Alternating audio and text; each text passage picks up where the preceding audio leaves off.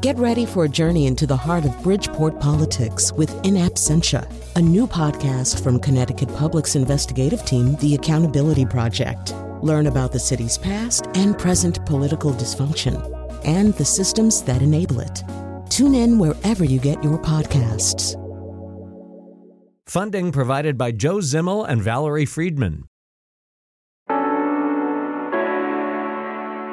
This is Where We Live. I'm Lucy Nalpathanchel. Genetic testing has become increasingly popular, but after getting your results back from companies like Ancestry or 23andMe, are you satisfied with the information about your distant relatives? Or does it leave you wanting more?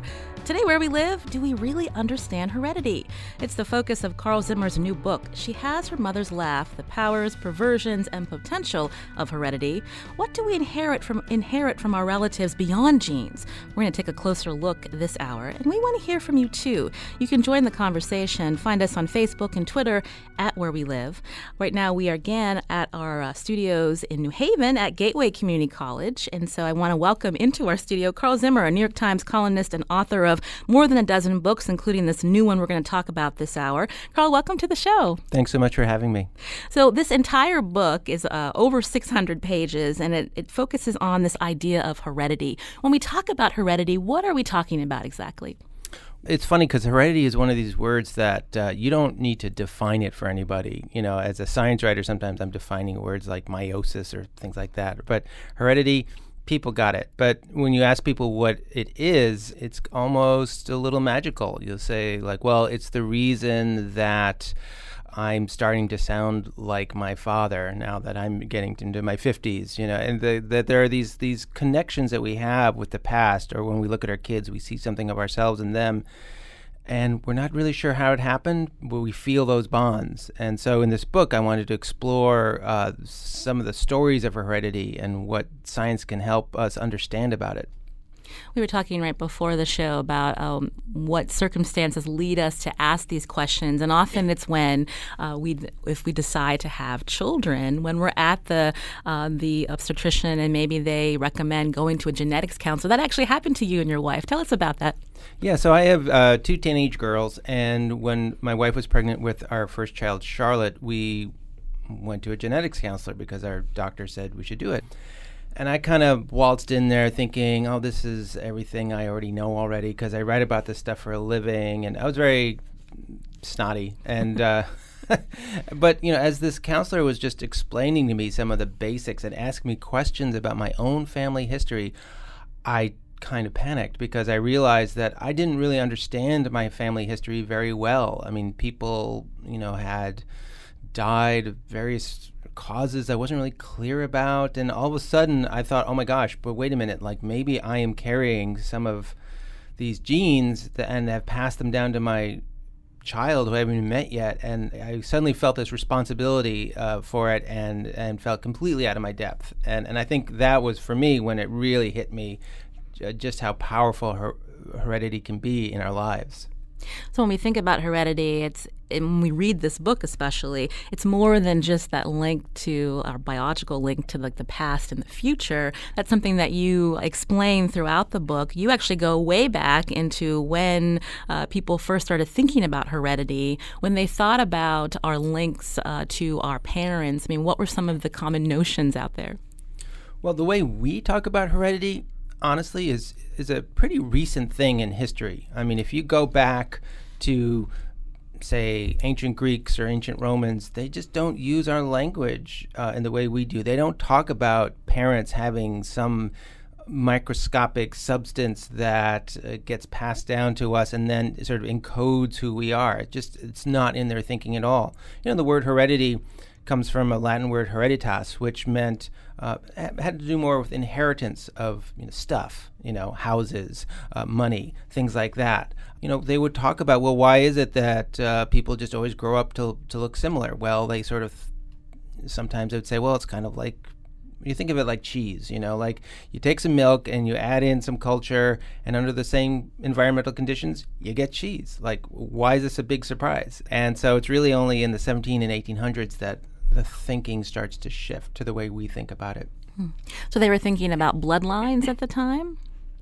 Right. So th- if you look at how people talk about blood, You know, that really is is uh, sort of the emerging idea about heredity that there's this continuity between the generations that has to do with some sort of like biological substance, and uh, you know, and of course this this is uh, immediately like uh, turned into like noble blood or low blood, and and you know, and it becomes a way of sort of justifying power, basically, like that. I have no, I have inherited noble blood. I am a noble person, therefore I get all this stuff. and so genealogy actually comes out of that, where noble families would draw trees to prove that they deserve to inherit all this power. Uh, and in places like Spain, the concept of race starts to get mixed into that because Jews are described as a separate race. And now, there in Spain in the 1500s, genealogists are trying to prove that these noble families don't have any Jews in their background because that would be devastating because that meant it, you were not of pure old Christian blood, as they called it. But there were consequences uh, to that thinking, making sure that you kept uh, uh, this bloodline pure by marrying your relatives. You uh, talk about the Habsburgs. Tell us more about them and, and the circumstances that led to all that inbreeding. Yeah, I mean, this is just one of these incredible stories that uh, really illuminates heredity and, and, and the, the strange ironies of it. Um, you have the Habsburg dynasty, uh, which is arguably the most powerful uh, family in, in, maybe in the whole history of Europe. You know, they they control in the 1500s and into the 1600s. They're controlling much of Europe, much of the New World. Um, you know, sh- ships laden with silver are coming in all the time. They're just they have more money than they know know what to do with, and the family wants to keep the inheritance of all of that within the dynasty. And so um, they don't just marry anybody, they marry relatives, like really close relatives, like uncles marry nieces, for example. Um, and for some reason that they don't understand, uh, over the years they start having trouble having children. And, and their ch- when they do have children, the children uh, often die very young and everyone is suspecting witchcraft and there are witch trials and, and there's this this ongoing desperation. And finally you know the one last king um, at, at, the end of the 1600s just fails to have any issue at all. And the whole dynasty just basically collapses. And and what was happening was heredity. In other words they were because they were so becoming so inbred they were passing down a lot of disease causing genes and they just kept accumulating more and more and they weren't getting any uh, other genes to sort of compensate for that. And so they just devastated themselves trying to protect their inheritance. There was even a, a, facial characteristic that they had because of that inbreeding, the Habsburg jaw. The Habsburg jaw, yeah. So, so the suspicion is that um, they one of the genes they started passing down affected the development of their face. So, actually, the upper jaw failed to develop fully, and so the lower jaw seemed to jut out so far that basically the mouth kind of hung open, and you could recognize the Habsburg kings from this jaw. I mean, it's like literally heredity looking you in the face. Hmm. This is where we live. I'm speaking with science writer Carl, Zimmer. He's a New York Times award winning columnist, author of more than a dozen books. His most recent one is She Has Her Mother's Laugh The Powers, Perversions, and Potential of Heredity. We're broadcasting out of our New Haven studio, and I wanted uh, to give the number if you wanted to join the conversation. Uh, so many of us are interested in our family roots and what does that mean when we get these uh, tests, uh, how it connects us to our biological past, but maybe even a little bit more um, as we learn about heredity today with Carl Zimmer. The number 203 776 9677. You can also find us on Facebook and Twitter at Where We Live. Uh, so, be, when did scientists first start to think about heredity as the passing down of traits from the parent to the child, whether it was in a human or in an animal that might be breeding? Uh, it, you see little glimmers of it. Um, even in uh, even in the actually in the 1500s, there's an essayist Montaigne who who writes an essay uh, about his father, um, because Montaigne is, is getting kidney stones, which is making his life miserable. And it occurs to him his dad had kidney stones, and he says, "Wait a minute, like, did I get my kidney stones from my father?" And he's like, "How did this?" How would that work? Because when I was born, he didn't have kidney stones, so so you know, and he he's puzzling over that and you're looking at it and you're like you're so close to like really like a modern thinking about heredity but really it takes 300 years for it to really click in. Um, and part of it is um, part of it is animal breeding and plant breeding. And uh, in the 1700s, there's a, a, sheep breeder who who named Robert Bakewell in England who becomes internationally famous because he just creates an entirely new breed just in a matter of a few years by very carefully selecting individual sheep to breed.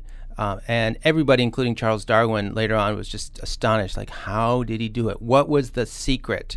And lots of people try to figure out what was the secret. What are the rules for breeding?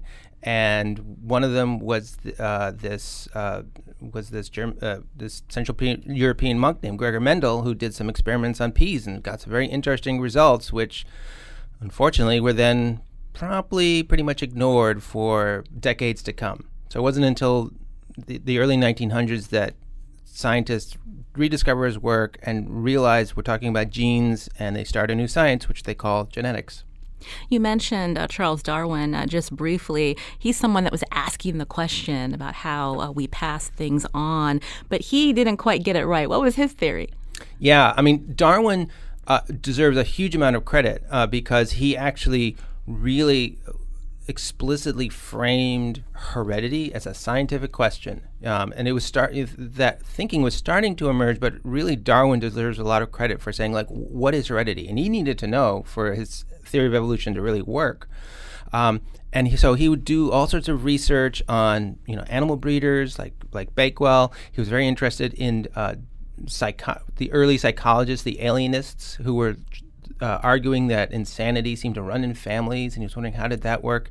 Um, but he had this idea: maybe our s- cells are full of little particles, all of our cells, and somehow these particles could stream down into the eggs and sperm.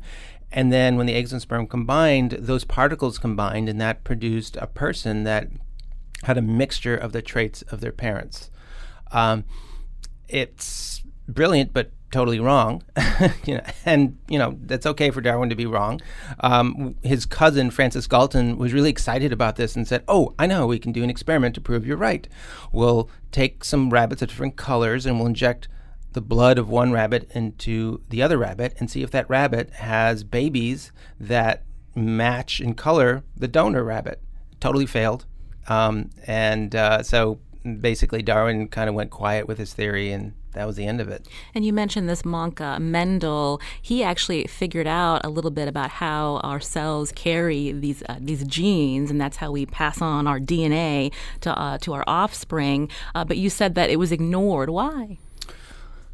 I don't think anybody in the 1850s, including Mendel, could make sense of what he had discovered. Um, you know, he, he was discovering, for example, that you know he, he could take peas that had uh, pea plants that made smooth peas and pea plants that made wrinkled peas and mate them, and then the next generation was all smooth, and then if he mated those hybrids together, a quarter of the next generation was wrinkled again. So there was a what you could call a factor that for wrinkled peas that was in the plants and it was passed down even if you couldn't see the wrinkles you know? So there was this invisible process. And but nobody knew really much about what was inside of cells yet you know nobody really knew about chromosomes and things like that. So mendel would look at these results and be like well there's something almost mathematical going on here but i can't really tell you what it is uh, once uh, scientists uh, were able to grasp this uh, language of genes uh, and genetics, how was that? You have this really interesting uh, story about how, um, and we'd all have heard of eugenics, but how that was then warped in a way to think about how you could literally um, try to have a one particular race of people, um, and how that would be easy to do, and by getting rid of another type of person who was considered undesirable. Can you talk a little bit about the Vineland? Training School and that story there? Sure. So the the Vineland Training School was founded in uh, the late 1800s by um, people who wanted to provide better care for what they would call the feeble-minded. Um, you know, today you might uh, refer to, to these people as developmentally disabled, um, but in any case, it was a very humane place. You know, they, they, built very clean cottages, and they actually taught the taught children there. They weren't warehoused. Um, and but uh, in 1906, a psychologist comes there named Henry Goddard, and he wants to study the intelligence of the children. and um, he starts giving them intelligence tests, the earliest intelligence tests given in the United States, uh, and then he discovers genetics, and he suddenly decides that uh, that they must be inheriting their feeble-mindedness from their ancestors. Um, and there's this idea, this concept called eugenics that's been around since the 1880s. Francis Galton actually coins the term, basically saying, well, if intelligence is inherited, then we should breed our own species the way we breed sheep. So you encourage all those intelligent people to have kids. That's what Galton would say. And he claimed we could create a galaxy of genius. Um, in the United States, um, it takes a much darker turn. Instead, the it gets flipped to say we need to prevent people with what we judge to be, you know, unfit uh, characteristics to have kids. Um, and so Henry Goddard, um, based on the kids there uh, th- that he studies, uh, he starts to lobby for sterilization laws. Basically, that the state can sterilize people deemed uh, unfit because we don't want them passing on those genes to next generations. Um, you know, it's a real tragic story. I focus on one woman that he studied in particular, who was institutionalized for her whole life for no good reason. Um, and uh, you know, and it, I think it's a real lesson in um, how dangerous it is to use a simplistic understanding of heredity to justify pre-existing biases and put social policy in a terrible direction um, because you can see that you know the Nazis come into power and they really like Henry Goddard's work. They mm-hmm. quote him extensively to justify exterminating people. So they, they were thinking that there was a relationship between intelligence and genetics, but they didn't quite have the science right. And the sterilization laws we saw uh, that happened in many states in our country, even though we often think about uh, what the Nazis did because they used extermination for people they thought were undesirable. Uh, but when we look at what happened at Vineland School and how that um, I guess, encourage that thinking. Uh, you mentioned this this uh, girl who became the focus, uh, Emma. She essentially was just an orphan.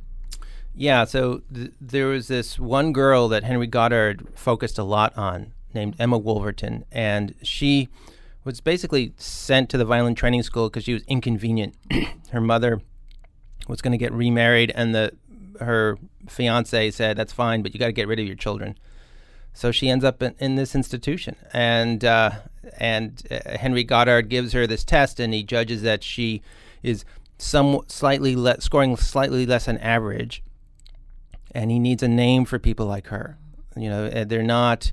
You know, they would use names like idiots and imbeciles. These were like sort of clinical terms at the time. But she, he needs a term for her, and he coins a new word, moron.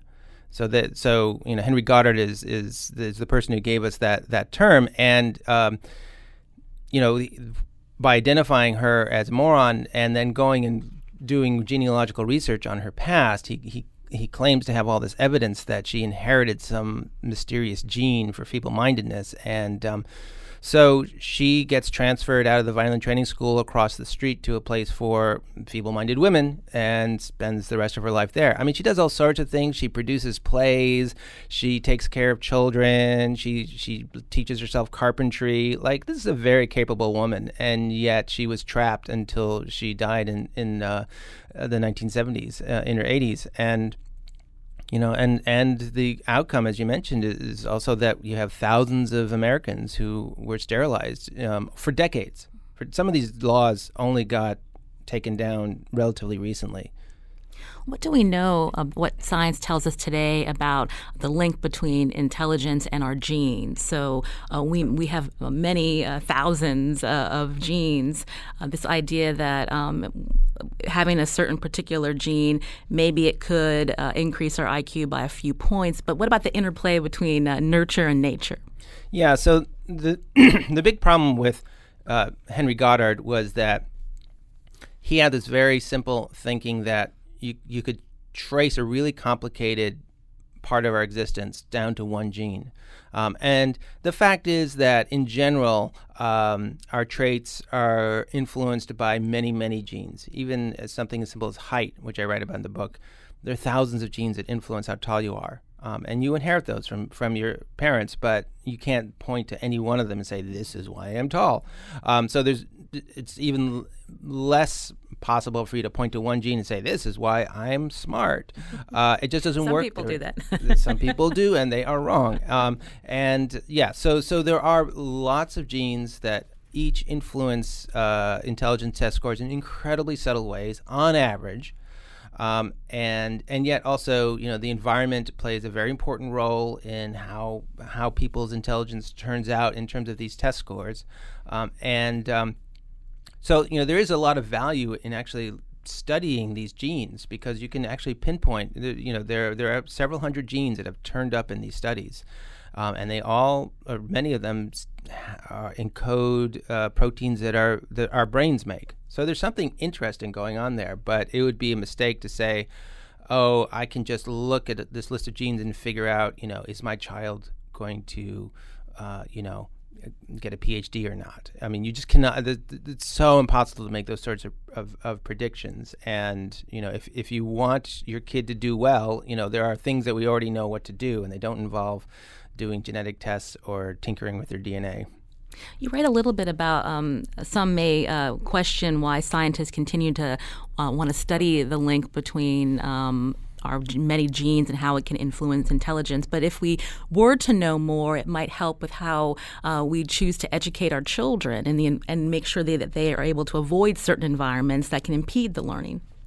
Right. So uh, there are lots of um, interventions that uh, education experts are thinking up and you know they, they want to figure out like how how can we improve the performance of students um, and you know you can look at these these questions scientifically. You can run an experiment. But in order to run an experiment you know you need to basically give some kids a particular program and have a control group that doesn't. You know those sorts of basic th- ways of doing an experiment.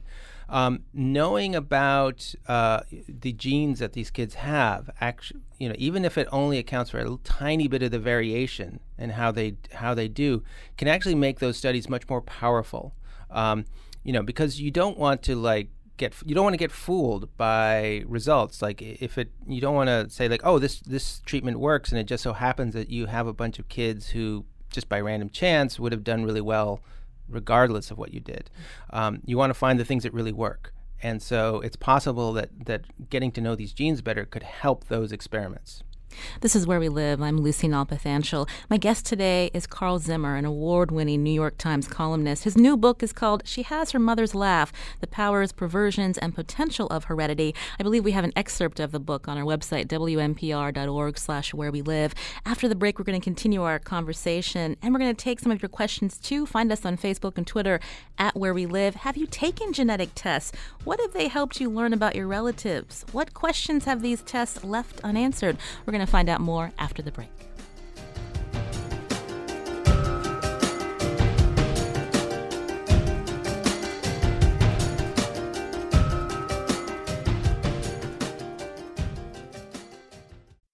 This is Where We Live. I'm Lucy Nalpathanchel. We're talking about heredity today and learning that it means more than just the passing of genes from one generation to the next. My guest today is Carl Zimmer, who's written more than a dozen books. His latest is She Has Her Mother's Laugh The Powers, Perversions, and Potential of Heredity. Now, have you done ancestry testing? Did you learn anything surprising? You can join our conversation. at our New Haven number today, 203 776 9677. You can find us on Facebook and Twitter at Where We Live. Uh, now, Carl, um, while we're reading your book, uh, you, you talk about how uh, you actually got your full genome sequenced. How did that opportunity arise? Um, it, kind of by surprise. Um, a geneticist I had interviewed in the past said he was organizing a meeting uh, about genome research, and a DNA sequencing company was offering to sequence people's entire genomes um, for uh, around two thousand dollars, and they would also like look at it to clinical geneticists to let you to look at it for you know medical conditions. And you know, as a journalist, I was amazed because, like, when I started writing about DNA in the 1990s, like, you know, at someone saying, like, "Would you like your genome sequence?" of saying, "Would you like to go to Jupiter?" Like, no, no, I, this this can't happen. And here we are; it was happening. So I talked to an editor at Stat, where I write sometimes, and uh, uh, they said, Let, us turn this into a, some some articles, and some of that ended up in the book. And and so what I did was to to get um, my whole genome sequenced, which is a little different than say going to Ancestry or 23andMe, where what they do is they basically look at you know a fraction of one percent of your DNA to kind of get an overall survey. In my case, they were sequencing the whole thing, and I was actually able to get my hands on the raw data. A hard drive shows up on my uh, my door one day. There it is. That's everything. Um, I have no idea how to make sense of it. so I go to scientists like uh, here at Yale, uh, up in Boston and New York, and so on, and say, "Can you help me?" And so it was a really exciting uh, journey of exploration to to to look at this massive amount of this of molecules that I inherited from you know millions of years of ancestors, and and I could look at it down to the individual letters and start to learn what it means for me. So what did they tell you? Um, you know, it, you, you, find out. I mean, fortunately, um, I didn't have any you know big flashing red lights. You know, the genetics counselor who worked with me on this because I was I, I would I didn't want to start writing about things that might actually like be relevant to my children, say, mm-hmm. uh, before I really knew what, what I was dealing with. Um, I didn't have any of those serious conditions. Um, so instead, what I did was I delve in and look at, you know, for example, um, my Neanderthal genes. So, you know, people outside of Africa have about 1% to 2% ancestry of Neanderthals because humans interbred with Neanderthals over 50,000 years ago, probably many times. Uh, and uh, so, uh, you know, 23andMe or these companies will say, we'll give you a percentage number, but, uh, you know, I really wanted to see the genes. And so it was very cool to see like hundreds of genes that passed down through thousands of years from some Neanderthal to me. And uh, and so you know, but what's it's what's kind of mysterious is like when you look at what they do mm-hmm. you know now some of them are involved in the immune system and it's possible that um, those help living people because they, they they protect you against a wider range of diseases than before. Possible. But then you get just weird genes like um, one that is linked I have a mutation in a Neanderthal gene that is linked to a, a, a slightly higher risk of nosebleeds and I, I just keep puzzling over that because, first of all, I don't think I get a lot of nosebleeds. And second, like, what are Neanderthals getting nosebleeds for? You know, there's just so many mysteries uh, about this. But it, what's really interesting is that w- we might be watching this as the birth of a new kind of medicine, a sort of Neanderthal medicine, where we look at the genes that people have inherited from Neanderthals and other vanished humans that might be affecting our health. Well, when you uh, got all this data back, uh, were there certain things that you had known about from talking with your parents or grandparents that you were curious would show up in this whole uh, sequence that you got back, or was it more of a discovery of things you'd never had even considered? Like, um, like the Neanderthal connection. Yeah. oh, yeah. So, I mean, you know, the, uh, there, there are like little questions you have, like, um, you know, like like you know, some members of my family uh, are lactose intolerant. You know, they're just like they just they're just not very happy. You know, eating some ice cream or something like that, and without some lactase. But so I could actually look down and be like, oh yeah, there it is. Oh, there it is. That I have that version of that gene that you know m- makes it difficult for you to break down this milk sugar. You know, and but some people then have it because their their ancestors were cattle herders and having the ability to, to drink milk as an adult could have been a difference of life and death. So you can like really piece together history that way. But you know, my family is also very into genealogy, and um, you know, on my dad's side, he's uh, from Ashkenazi Jewish ancestors. That shows up in the in the ancestry. Uh, but my mother's side, you know, I'd always assumed that she was of German and English and Irish, but there seems to be a lot of uh, Southern European in our background, and I nobody nobody can explain that to me yet. So. we're going to have to work on that.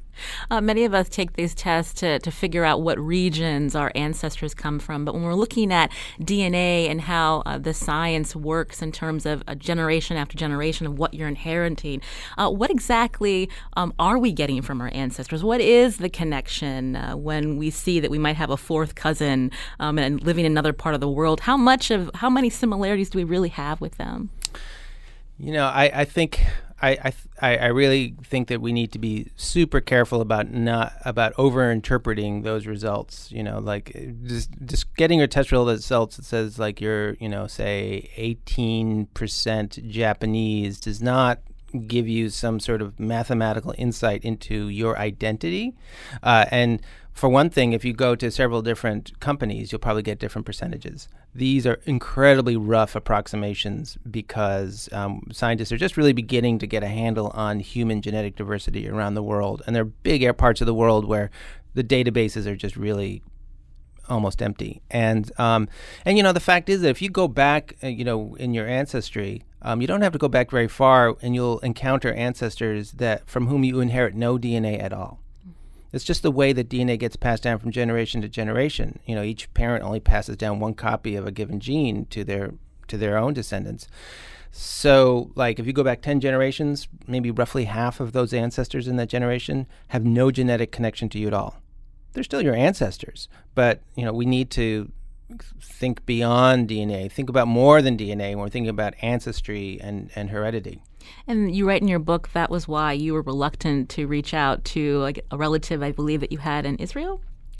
Yeah, uh, there are you know. Th- one of the things that you can do with these tests, which is a really um, powerful tool, is that you can look for uh, re- close relatives because um, as DNA gets passed down from one generation to, gener- to the next, it, it, gets a little shuffled. Uh, and so chromosomes trade pieces of DNA with each other. So what that means is that um, uh, people and their siblings will share lots and lots of very long segments of totally identical DNA. Your first cousins will have shorter segments of DNA in common with you and fewer of them and then so on going further out to more distant relatives. So these these things really work. I mean, if somebody puts their DNA into these databases, um, you can find relatives. This is this is pretty powerful stuff. But you know, to me, it's a little.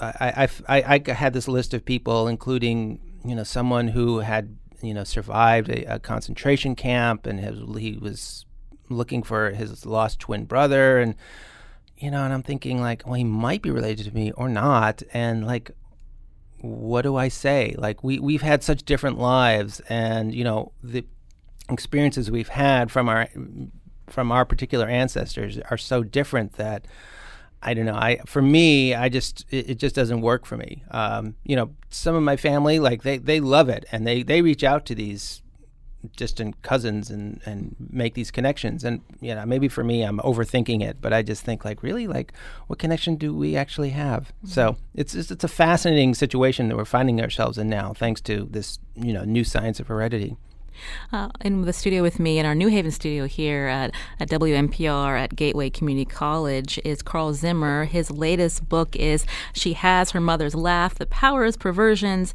and Potential of Heredity. As we find out what heredity really means, uh, you can join the conversation. Uh, the number 203 776 9677. You can find us on Facebook and Twitter at Where We Live. Uh, we're hearing from a listener, Carl. Uh, Pete tweets, I wish I was near a radio and phone. I guess he must be listening to us via stream. My uh, ancestry DNA test found a nephew I still officially don't know about. Ah, fun with family secrets. Sometimes you don't know what uh, you're going to uncover. Um, but there was also this really interesting uh, story that happened uh, the Golden State Killer. This was a serial rapist murderer in the California area, and uh, police were able to find him because of a DNA match using one of these tests. Uh, that, that, that's really fascinating. What was your response when you heard about that? Uh, yeah, I thought this was a really stark illustration of just how powerful these databases can be. Um, again, they were taking advantage of this basic aspect of heredity, which is that close relatives will inherit the same long stretches of identical DNA. And so in this case, there's an there's a kind of a, a crowdsourced uh, site uh, called uh, I believe it's called GEDmatch, um, where people just get upload their their data that they might get from a place like 23andMe, and together they sort of uh, compare their DNA and put in genealogical information. To, because they want to like find more of their relatives, so it's just a it's a community of like-minded people, um, and so police actually you know had DNA from what they thought was you know this this this serial murderer, and um, basically like uploaded it into the system, you know, not saying like, "Hey, everybody, we have this criminal and we want to compare him to you." they didn't say that. Mm-hmm. Nobody realized what was happening, but they found that a few matches of relatives, and then they worked out this very extensive family tree based on that, and then worked their way back down to say, "Okay, who who in this extended family is a possible suspect, and that helped to narrow it down to this this one person. And then when they actually swabbed some DNA, I believe, off uh, a door handle and so on from this from the suspect, it matched. Um, so, on the one hand, it's an amazing story of the power of this, but on the other hand, you know, there, none of these people sort of signed on to this, you know, and um, and if you think about it, it raises lots of fundamental questions about privacy and do, you know uh, the the Fourth Amendment. You know, is this a reasonable uh, kind of search? You know, if if your cousin decides to upload her DNA to one of these sites, in effect, she is uploading some of your DNA because you have identical stretches of DNA. Now, did you consent to that? No. Um, if if if she's okay with the police looking at her DNA, are you okay with that? Well, nobody asked you. Mm-hmm. Um, so. Uh, so there actually are a, a, a lot of uh, legal scholars who are trying to work out like how do we deal with this new situation where there is a value to this kind of forensic science, but on the other hand, we have to protect our, our genetic privacy. Uh, I mentioned earlier that you got your whole genome sequenced, and you you gave that data up to science, right? I did. Yeah. what questions did you have, or did your family uh, were they a little bit nervous about this idea of this information being um, shared so widely? Yeah. So so the first big question was, do I get my genome sequenced at all? And then the second question was, um, what do I do if I find out something particularly medically worrisome? And then the, the next question came up when all these scientists did this research, and some of them said, like, this is so exciting. Like, we, you know, we, we can't just like dump all this data now that you've been writing about it. Let's save it. And so actually, a scientist at Yale said, like, here's what I suggest you just put your genome on my website, and we're going to put all the data that we've gathered there, and we're going to use this as a teaching tool. And um, you know, I thought about it, and you know, I personally decided I was okay with that. You know, and that was me making my decision. You know, I had the autonomy there. Like, so I I think that people need the right to say no. You you you cannot have access to this. It's it's it's information about me. But you know, for me, it's been a really interesting experience because now this this uh, professor Mark Gerstein every year now this is the second year now. He is basically like making my genome one of the assignments in his class. Like, go look at Carl's genome and see if you can find something interesting in there. Um, and so I, I, show up in the class and watch the presentations and get a little freaked out. um, before we head to break, Carl, uh, when we were talking about what genetics has uh, taught us and what scientists have learned, um, oftentimes it changes our perceptions of what we have been taught about race. And you get into that uh, in your book this idea that race really is a social construct because biologically um, we are all similar as human beings, even though we may have different uh, characteristics uh, by the way we look. Can you go into a little bit about um, how genetics, what it teaches us about? about that connection? Yeah, so so I, I, I go back to the early roots of, of uh, the modern concept of race and, and racism, which really gets started in the 1500s and the 1600s, not based on any science, but you know, based on essentially sort of an economic need to justify things like slavery or colonialism.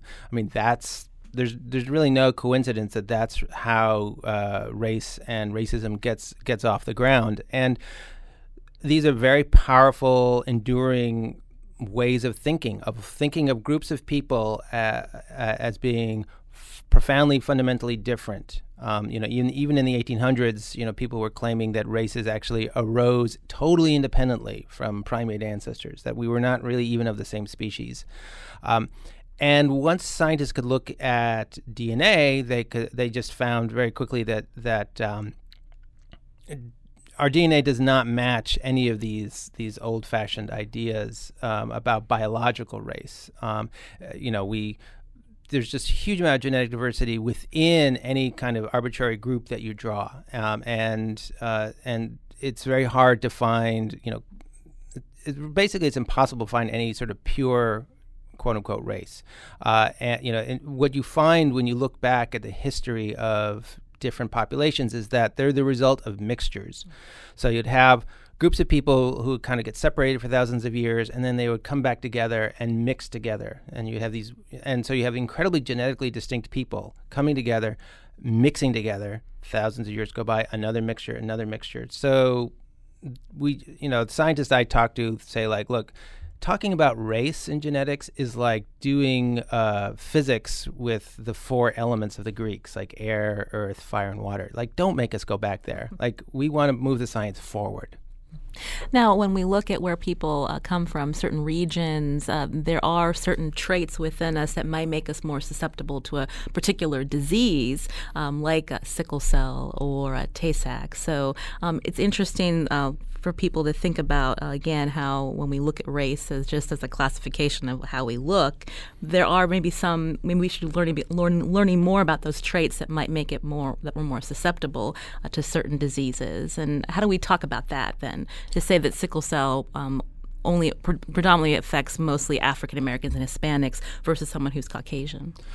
Well, these are just very when we talk in those terms, that's like a very rough approximation of reality you know and and it the, the the reality is really much more interesting so you mentioned sickle cell anemia um you know it's actually scientists are uh, are starting to like get an idea about where exactly that mutation started. You know, it's it may have started a few thousand years uh, in in Africa, um, and then it was passed down through generations um, uh, and it actually spread quite far because it gave protection to malaria. Um, but it's not as if um, this mutation spread through, you know, the area where one quote unquote race lived. It's not like this is a mutation only for black people. Like it just went everywhere that nearby where malaria was a problem. Um, so it did not go in Africa very far south. So there are Africans who don't have the mutation because like malaria isn't a problem for them. And on the other hand, it it shot into the Near East and shot into Italy, uh, where malaria has been, you know, tr- historically a big problem. So, you know, it, the history of that mutation is fascinating. But you know, if you're going to say like, oh, this is a this is a black disease, you're you're totally uh, missing the full the full history there. And before we head to break, Carl, a Chip on Twitter wants to know what's the best DNA test site in Carl's opinion. Um, and he writes uh, rumors of misuse. So. Um, well, you know, in terms of misuse, I mean, I, I, you know, I uh, I, I don't. I, I, some people are concerned. I, I would say uh, I have seen about uh, the use of this data for um, different kinds of research. People are concerned that their data is going to be quote unquote sold off. Um, and you know you should you should uh, you should find do some research and find out well what do what does this company do with your data? You're totally entitled to know that. And um, uh, if you don't feel comfortable with a drug company coming and getting access to to the data, then don't use that company. But on the other hand, you know I, I will say that like uh, the only way that we're going to f- make progress on a lot of understanding a lot of diseases with a genetic basis is for there to be a lot of data pooled together, one way or another, uh, so that we can f- identify individual genes that are linked to diseases. And companies like 23andMe are, are actually publishing important research. Um, identifying these genes because now they have hundreds of thousands or millions of people who have consented for their DNA to be looked at. So, you know, I would just say like, do your research, get to know what these companies are doing, decide if you uh, approve of that or not. This is Where We Live. I'm Lucy Nalpathanchil. Carl Zimmer is in our New Haven studio today. He's an award winning New York Times columnist, author of more than a dozen books, including the most recent, She Has Her Mother's Laugh The Powers, Perversions, and Potential of Heredity. Coming up, we know there's important information in our DNA, but what scientific advances may help prevent the kinds of diseases or traits we pass down to future generations? And what ethical questions do these advances raise? We're going to find out about that after the break. And you can join us too. Find us on Facebook and Twitter at Where We live live.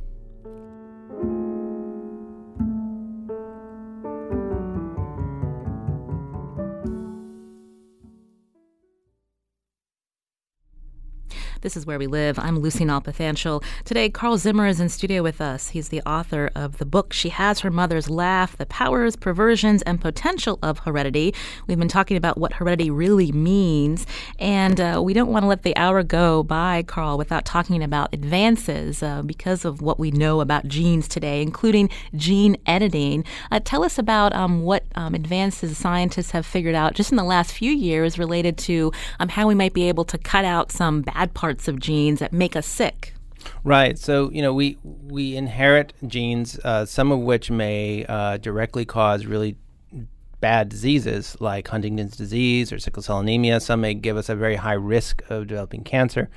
Uh, and so, uh, you know, until now, you know, the, the treatment for hereditary diseases has included things like, well, um, maybe changing people's diet. That can actually save people from a devastating brain damage. I talk about one case called PKU in the book. More recently, um, people have said, well, as we understand these genes, maybe we can intervene on the genetic level. Um, and so there was a, a, for a number of years, there's been attempts to actually insert working copies of genes into cells to treat blindness or hemophilia. That's called gene therapy. And that's actually finally, after some decades, starting to really uh, get towards uh, clinical uh, application. But the, really uh, wild uh, possibility that's emerged just in the past few years where we go into sort of science fiction territory is rewriting DNA. Just going in and just saying, mm, let's change those genetic letters a little bit and basically undo this mutation. Um, and so there are go- probably clinical trials very soon using this technology called CRISPR. They're going to start maybe this year for things like sickle cell anemia. Mm-hmm. Um, and it raises a big po- a big question. You could do this, say, on a, on a on a human embryo when it's just a you know just a dozen cells CRISPR those those cells, that per, person who develops from that embryo would just not have the mutation in any cell and would then pass down their edited genes to future generations. You know, that could we could potentially do that, uh, and now the big question is, should we? Uh, when we talk about uh, what we're able to screen for in terms of genetic uh, diseases, uh, when uh, people opt for in vitro fertilization, uh, they can figure out if there's something, a trait that they don't want to pass on to their future baby. Um, that is not as, that doesn't raise a lot of questions today as it did when it was first, when it first started? Well, you know, in vitro fertilization itself was incredibly controversial when it first began. Like, what right do we have to intervene and actually, like, you know, pick out an individual egg and a sperm and put them together? Like, that's not our place in nature.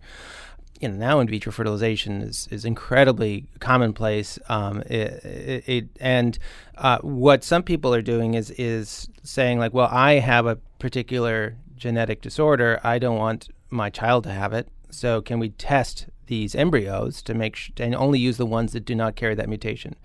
And so, the, for the past few years, uh, these clinics m- uh, will sometimes look for, say, one gene. You know, like I have Huntington's disease. I don't want my kid to have Huntington's disease.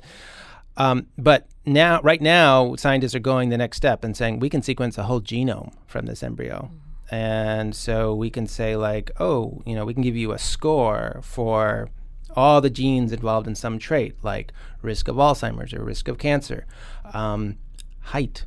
Mm. And that's more controversial, the idea. Intelligence, mm-hmm. you know, like what do you, I mean, I just talked about how, how squishy and controversial the study of intelligence is, but like, you know, if you find these genes that are associated with intelligence and you get a score, do you pick the high scoring embryo? Mm-hmm. Uh, uh, this this will be able to, to happen in the, within the next few years, and so we have to decide like, is that okay? Um, you know, I, I, don't think anybody would want a kid to, to grow up with Huntington's disease, but do parents have the right to make these more sort of uh, enhancing type choices? And that doesn't involve gene editing at all, just mm-hmm. selecting from the variation.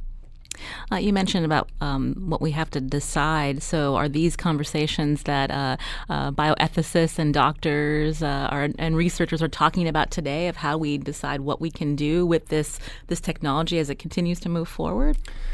There is some discussion, and, and I think science, a lot of scientists are better, uh, more aware of these things than, than before. But um, uh, there needs to be a lot more conversation and, and more informed by history. Like I think geneticists need to know about what was happening 100 years ago. It wasn't pretty, but there are a lot of lessons to be drawn from it for now. There's a lot in your book that we didn't get a chance to discuss. Um, what takeaway do you want uh, our listeners when they pick up the book as she has her mother's laugh, when they think about heredity and what we can learn from our past, and how we also talk about our future offspring? What do you want them to know? Uh, I, I, want them to know that heredity, uh, they heredity is not what they think it is, and it's a lot more interesting and fascinating, even if we have a lot left to learn about it. Well, Carl Zimmer, it's been a pleasure talking with you today from our New Haven studio here at Gateway Community College. And I'm sorry that we ran out of time, but we appreciate uh, your perspective. And it is a really fascinating book. Again, she has her mother's laugh. Carl Zimmer, thanks so much for joining us. Thank you. Today's show produced by Carmen Baskauf. Special thanks to Chion Wolf and Lydia Brown. I'm Lucy Nalpathanchil. Have a great weekend.